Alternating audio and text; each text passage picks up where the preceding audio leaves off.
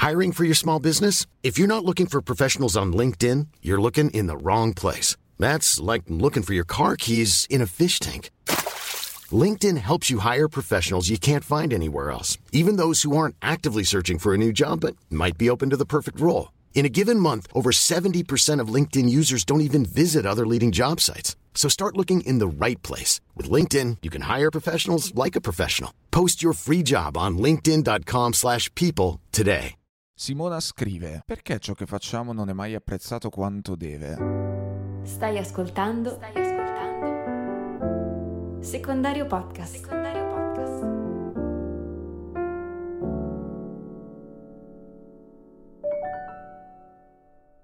Perché parliamo linguaggi diversi. Simona. Tempo fa lessi un libro che si chiama I cinque linguaggi dell'amore, come dire ti amo alla persona amata, scritto da Gary Chapman, che di lavoro fa il consulente delle relazioni. Hai presente quando si dice di non giudicare un libro dalla copertina? Ecco, io credo che questo possa essere un buon caso a cui applicare questa regola. Nella copertina della versione eh, che ho letto io c'è una mano che disegna un cuore su un block notice, tanto per dire. Ma ho visto che nella versione audio, nell'audiolibro, sono riusciti a fare molto peggio di così e ci hanno messo due sagome in dissolvenza che si abbracciano in riva al mare mentre il sole le irradia di una luce dorata. E poi vabbè, che dire del titolo? Ci troviamo davanti al classico titolo che ti aspetti di trovare su uno di quei manuali che, grazie ai segreti mai svelati che contengono, promettono di farti diventare la persona che hai sempre voluto essere, ma che non sapevi nemmeno tu di voler essere. Manuali che poi sostanzialmente di solito contengono soltanto una marea di consigli sterili. La mia idea è che in generale bisogna sempre diffidare da ogni titolo che inizia con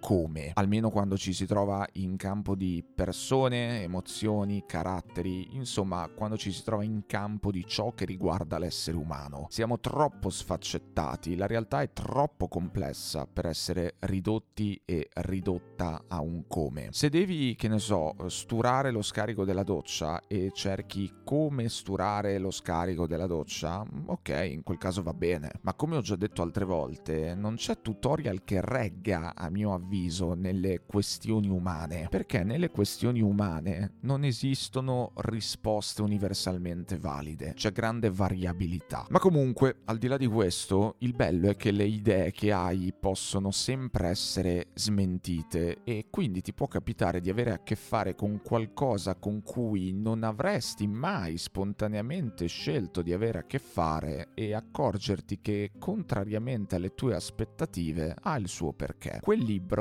che non avrei mai comprato e mai letto in vita mia e che infatti mi è stato prestato da mia madre, la quale a sua volta non lo avrebbe mai comprato e mai letto in vita sua se non gliel'avesse prestato una sua amica, che credo che a sua volta lo abbia ricevuto da qualcuno e così via. Insomma, non si sa, non si sa tuttora chi abbia innescato questo passaggio di testimone infinito, che probabilmente sta proseguendo anche adesso e quel libro, proprio quel libro, chissà chi ce l'ha, chissà chi lo sta leggendo. Le tue idee possono essere smentite e infatti quel libro del quale ti lascio il link in descrizione, anche se poi anziché comprarlo puoi sempre aspettare di ricevere proprio quella copia che sta girando l'Italia e che prima o poi qualcuno ti presterà di sicuro. Quel libro mi fece riflettere e credo che contenga mh, degli spunti interessanti. Non stiamo parlando dell'opera, delle opere che ti cambia la vita, eh, ma una sua consistenza, devo dire. Venendo ora alla tua domanda, Simona, leggendola mi è subito venuto in mente quello che dice Chapman Chapman in quel libro, ovvero che le persone esprimono il proprio amore agli altri e ricevono amore dagli altri in maniera diversa. Questo perché le persone, noi, parliamo linguaggi diversi. Nel libro il discorso è declinato in ambito amoroso e nello specifico delle relazioni coniugali, ma credo che possa anche essere esteso al di fuori di questo ambito. In pratica, se tu hai un modo di offrire ed esprimere e dimostrare amore all'altro o all'altra che non coincide con il modo che ha l'altro o l'altra persona di ricevere amore dall'esterno, ci possono essere dei problemi. Viceversa, se tu hai un modo di ricevere amore che non incontra il modo in cui l'altro o l'altra te lo offre. Insomma, amarsi richiederebbe anche di sintonizzare sintonizzarsi sulla stessa frequenza, parlare lo stesso linguaggio dell'amore, allineare input e output. Per Chapman i linguaggi dell'amore che le persone possono parlare sono cinque: parole di rassicurazione, momenti speciali, doni, gesti di servizio, contatto fisico. Quindi, mettiamo caso che io sia una persona che esprime il proprio amore attraverso le parole e che invece sia molto meno portato e molto meno incline a esprimerlo creando dei momenti speciali. Cosa succede se mi trovo davanti una persona che sente di essere amata proprio quando un'altra persona crea dei momenti speciali da condividere insieme? E che cosa succede invece se mi trovo davanti una persona che si sente amata soprattutto quando l'amore viene palesato a parole e a cui non interessano granché i momenti speciali e che anzi li trova delle inutili smancerie? Beh, allora, nel primo caso, usando un latinismo, so cazzi, perché io esprimo amore in modo A e tu ricevi amore in modo B. Morale della favola, non ci capiamo. Il mio output non incontra il tuo input.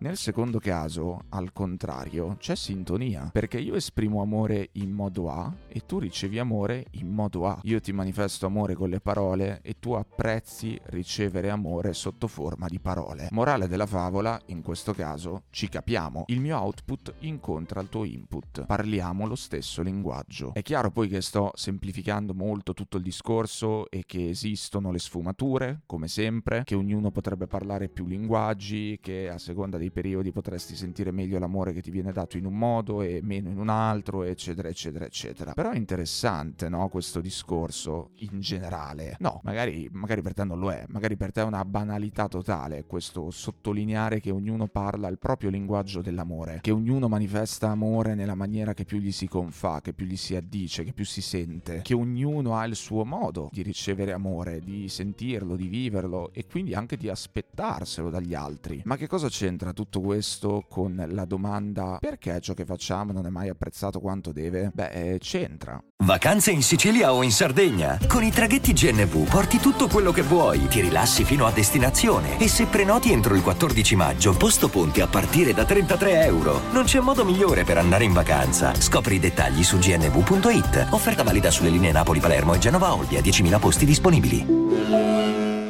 Secondo me c'entra perché non solo in amore, ma in generale parliamo linguaggi diversi. Ed è una cosa forse banale, ma proprio perché è banale, come tutte le cose banali, difficile da cogliere e difficile da ricordarsi. Relazionarsi con le altre persone significa mettere in relazione tra loro i nostri diversi linguaggi. Ed è proprio lì che sta la difficoltà, nell'incastrarsi, nell'armonizzarsi, nel fare leva sui punti di contatto e contemporaneamente nel gestire i punti di attrito senza distruggersi a vicenda. Io posso fare una cosa che reputo un bellissimo gesto nei tuoi confronti e che magari magari mi costa pure una gran fatica fare, ma che comunque faccio perché ci tengo davvero a farlo per te, e tu potresti non accorgertene neanche e passarci sopra come se non fosse niente di speciale, ma non per cattiveria, non perché non apprezzi, ma semplicemente perché non è effettivamente niente di speciale per te. Io posso starti sempre vicino, ascoltarti e sostenerti in ogni situazione, anche quando sono l'unico ad ascoltarti e sostenerti in tutto il mondo. E questo posso farlo per settimane, per giorni, per mesi, per anni, e poi sbagliare una volta, una sola volta, ed essere massacrato. Ma come? Dopo tutto quello che ho fatto per te? Il fatto è che è molto facile sentirsi delle vite vittime, è molto facile credere che gli altri non ti capiscano, è molto facile dire nessuno apprezza mai quello che faccio quanto dovrebbe. È molto facile, ma come tutte le cose molto facili, bisogna starci molto attenti. È molto meno facile, invece, ma forse proprio per questo molto più utile, quando hai quella sensazione che qualcuno non abbia apprezzato quanto avrebbe dovuto qualcosa che hai fatto o qualcosa che hai detto, ricordarsi di questa cosa dei linguaggi diversi, che in concreto significa prima di vittimizzarsi pensare, beh, magari non ha apprezzato perché gli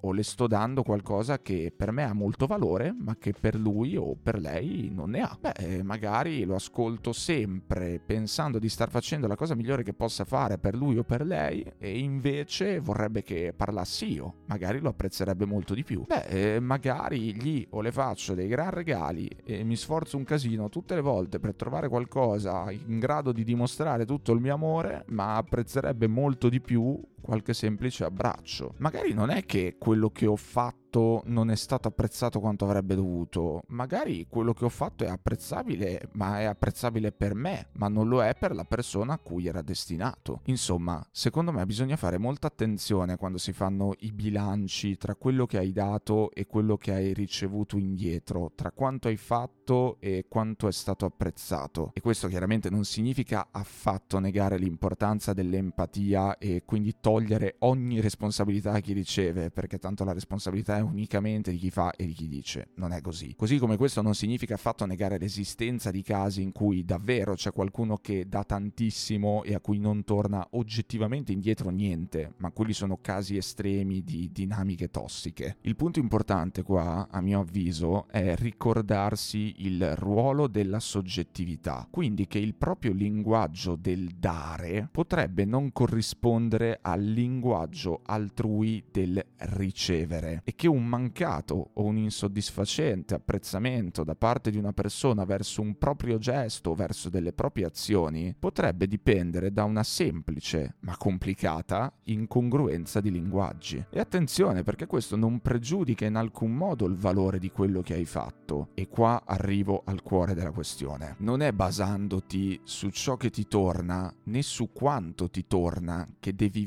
valutare il valore di ciò che dai o fai. Pensa se io, di ogni episodio del podcast che creo, ne valutassi il valore in base ai numeri che ottiene e quindi non in base a quanto quell'episodio mi soddisfa, ma in base a quanto apprezzamento riceve dal pubblico, dagli altri. Sarebbe la fine se facessi così. Ti garantisco che avrei già smesso da un pezzo di pubblicare episodi. Se mi basassi soltanto sul bilancio tra ciò che offro io e ciò che ottengo in termini di numeri, avrei già chiuso, garantito. Sai quante volte in generale mi è capitato di creare qualcosa, non soltanto qui nel podcast, mettendoci un sacco di impegno, investendoci un sacco di tempo e di energie, di mal di testa, che poi non è stato apprezzato quanto secondo me avrebbe dovuto. Ma vedi che poi c'è di mezzo quel secondo me, vedi che poi è sempre tutto un fatto di quel che tu ti aspetti ti torni indietro dagli altri. Lo vedi che è sempre un fatto di aspettative, di che cosa ti aspetti tu, non è una roba oggettiva. La domanda da farsi è il fatto che quello che ho fatto sia stato apprezzato meno di quanto secondo me avrebbe dovuto essere apprezzato pregiudica il valore che io gli attribuisco? È questa la domanda chiave da porsi a mio avviso. Nel lavoro, come nella vita, come nelle relazioni, come dappertutto, prima impari a scindere valore di quello che fai dai e sei, dal grado di apprezzamento che gli altri manifestano nei confronti di quello che fai, dai e sei, prima inizi a vivere la tua vita facendo, dando, essendo, a prescindere da quello che ti torna indietro. Che poi forse questo è il solo modo per potersi ritenere liberi, no? Insomma, e finisco, giuro, non piace a tutti, stampatelo in testa. Non tutti apprezzano quanto e come, secondo te, dovrebbero apprezzare quello che fai. E probabilmente nessuno lo farà mai quanto e soprattutto come ti aspetti tu. Nessuno. E sai perché? Perché non ci sei tu dall'altra parte a ricevere le tue stesse azioni. Ci sono gli altri. Ci sono gli altri con le loro visioni, le loro aspettative, i loro linguaggi, le loro storie e via dicendo. Ci sono gli altri con le loro soggettività. Tu dai, tu fai, tu sì, a prescindere da quello che ti torna indietro e da quanto ti torna indietro. Chiudo adesso questa risposta eterna e per fortuna che in chiedi ti sarà Dario dovrei rispondere a domande brevi con risposte brevi. sì, va bene, Dario, certo, credici. Chiudo con due frasi incisive di una canzone che mi è venuta in mente, della quale amo molto il testo e anche la cattiveria con cui questo testo viene espresso da chi lo canta. La canzone si chiama 26 dicembre ed è di E. Green, artista che a proposito di ciò che non viene apprezzato quanto dovrebbe, a mio avviso dovrebbe essere apprezzato e conosciuto molto di più. Prima impari che a nessuno frega un cazzo, prima fai per tre. Prima senza troppe pare impari a far per te. E passiamo adesso alla prossima domanda. Antonella scrive: L'essere umano è così pieno di sfumature. È possibile capire una persona fino in fondo, secondo te? È molto interessante questa cosa che le domande sembrano sempre collegarsi un po' tra loro. O forse sono solo io che scorgo dei collegamenti dappertutto. Chi lo sa? L'impressione comunque è quella e mi piace. Mi piace questa cosa. Mi piace almeno quanto la pizza e i funghi porcini. Gran pizza. Dicevo poco fa, rispondendo a Simona, che siamo tutti troppo pieni di sfaccettature per poter pensare che sia un manuale un video un corso che inizia con come, come diventare, come aumentare, come dire, come riuscire, eccetera, eccetera, a produrre delle conseguenze concrete nelle nostre vite. Esattamente come credo che non esistano scorciatoie, o quantomeno scorciatoie standard valide per chiunque, a prescindere dalle storie personali di ognuno, e che al massimo possano esistere spunti, suggestioni, atmosfere interiorizzabili, credo anche che capire una persona fino in fondo non sia possibile e che al limite si possa possa giocare a intuire, interpretare e dedurre. Credo che questo mi venga da crederlo perché innanzitutto il fondo della persona cambia nel corso della vita e non cambia solo questo fondo, ma cambia anche e soprattutto quello che c'è in mezzo tra la superficie e il fondo. E sono due processi questi che si alimentano a vicenda. Se cambia quello che c'è in mezzo, allora cambia anche quello che c'è sul fondo. Se cambia quello che c'è sul fondo, allora cambia anche quello quello che c'è nel mezzo. Forse si potrebbe dire che il fondo è più stabile, che ci mette più tempo a cambiare in maniera visibile, mentre al contrario nel mezzo succede di tutto, ogni giorno è una festa continua. La persona è come un oceano, sappiamo come è fatto, sappiamo più o meno cosa potrebbe esserci in mezzo, sappiamo più o meno cosa potrebbe esserci sul fondo, ma vai te poi a capire che cosa effettivamente c'è in mezzo e sul fondo. È inafferrabile, oscuro, inaccessibile inaccessibile per natura. Per quanto tu voglia conoscerlo, l'oceano non lo conoscerai mai del tutto. È un mistero destinato a rimanere parzialmente irrisolto. È comprensibile nelle parti, ma non nell'insieme. E sì, ok, puoi studiarlo, ti ci puoi immergere, lo puoi perlustrare, forse puoi anche arrivare fino giù, fino in fondo, ma non puoi ambire a scattare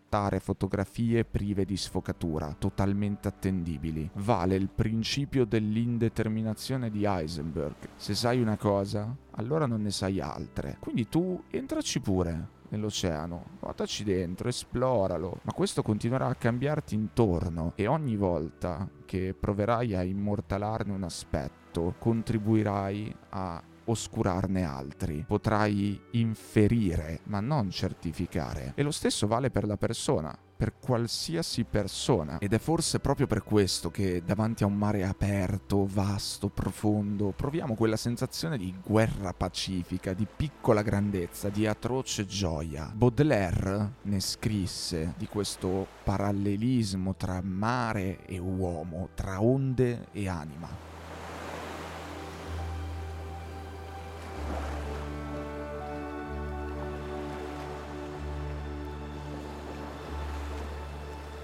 Sempre il mare, uomo libero, amerai, perché il mare è il tuo specchio tu contempli nell'infinito svolgersi dell'onda l'anima tua e un abisso è il tuo spirito non meno amaro. Godi nel tuffarti in seno alla tua immagine, l'abbracci con gli occhi e con le braccia e a volte il cuore si distrae dal tuo suono al suon di questo selvaggio ed indomabile lamento. Discreti e tenebrosi ambedue siete. Uomo, Nessuno ha mai sondato il fondo dei tuoi abissi, nessuno ha conosciuto, mare, le tue più intime ricchezze, tanto gelosi siete d'ogni vostro segreto.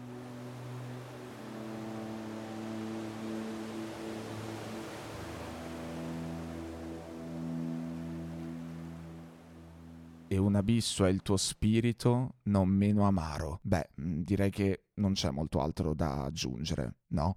Denise scrive: Ti senti soddisfatto in questo momento? Allora, Denise, beh, se intendi in questo preciso momento in cui sto registrando la risposta alla tua domanda, ti direi che non sono particolarmente soddisfatto perché mi sono svegliato stamattina con un mal di testa fortissimo. Quindi sono qua chiuso in casa che cerco di stare concentrato, di portare avanti questo episodio pur avendo la caldaia spenta perché quando registro gli episodi devo spegnere perché sennò fa casino in sottofondo. E oltre al mal di testa anche un po' di insomma così spossatezza generale ho la sciarpa ho tre felpe tipo perché ho un freddo cane insomma non, non sono molto soddisfatto atto, ecco, della mia situazione attuale, della mia condizione attuale. Se però invece intendi in generale, cioè in questo momento della mia vita, momento che identificherei nel periodo che va dalla mia dipartita da Space Valley ad adesso, che sto scrivendo un altro libro, che sto portando avanti il podcast in maniera sistematica, che sto ideando dei progetti che vorrei realizzare, che sono all'ultimo anno di magistrale, che mi capita anche di fare qualche lavoro nell'ambito della comunicazione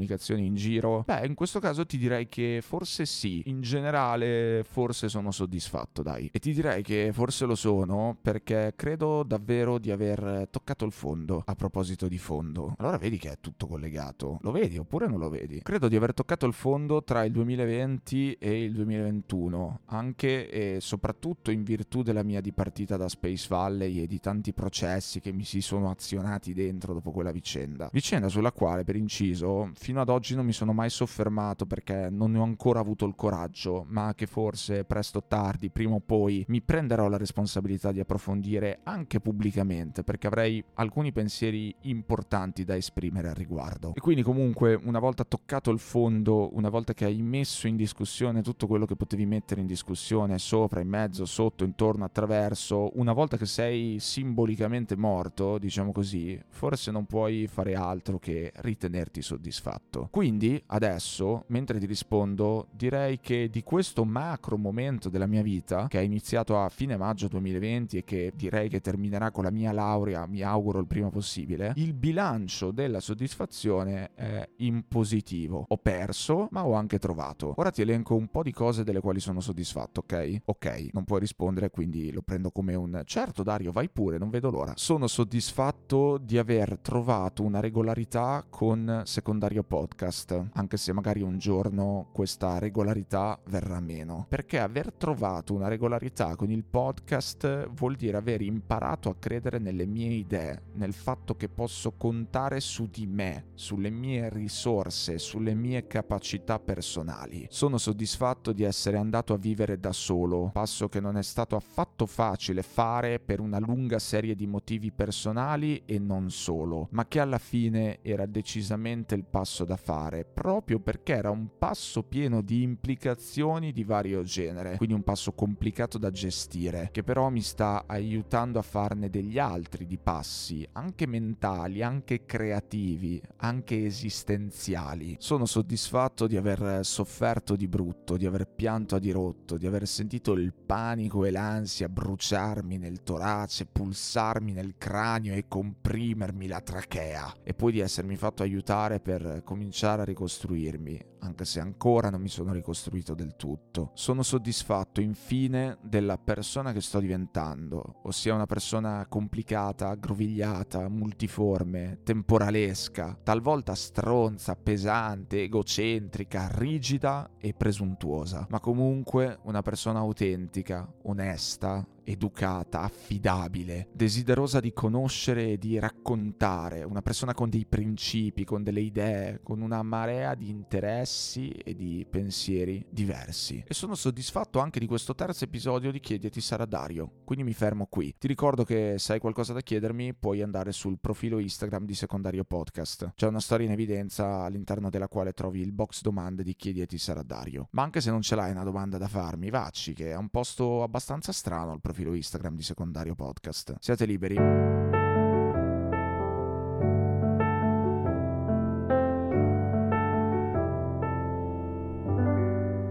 Ascoltato? Hai ascoltato? Secondario Podcast.